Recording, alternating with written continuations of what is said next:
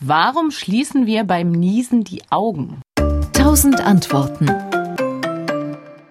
Also es ist natürlich immer schwierig bei Fragen, die was mit Evolution zu tun haben, die genauen Gründe zu beweisen, weil es ist ja kein Ingenieur da, den man fragen kann, warum hast du das so und so gebaut? Das ist halt jetzt so. Man kann höchstens gucken, was für einen Nutzen hat das heute und dann vermuten, dass es sich deswegen in der Evolution so entwickelt hat, dass wir beim Niesen in dem Fall die Augen schließen.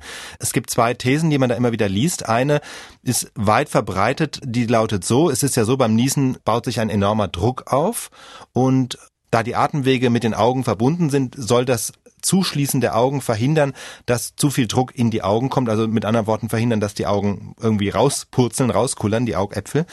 Das wird von den meisten Experten für ziemlich unwahrscheinlich gehalten, dass das der Grund ist, weil einfach, äh, es ist zwar eine Verbindung da, das sind die Tränenkanäle, die sind aber ziemlich schmal und da kann sich einfach nicht so schnell der Druck durchleiten bis zu den Augen.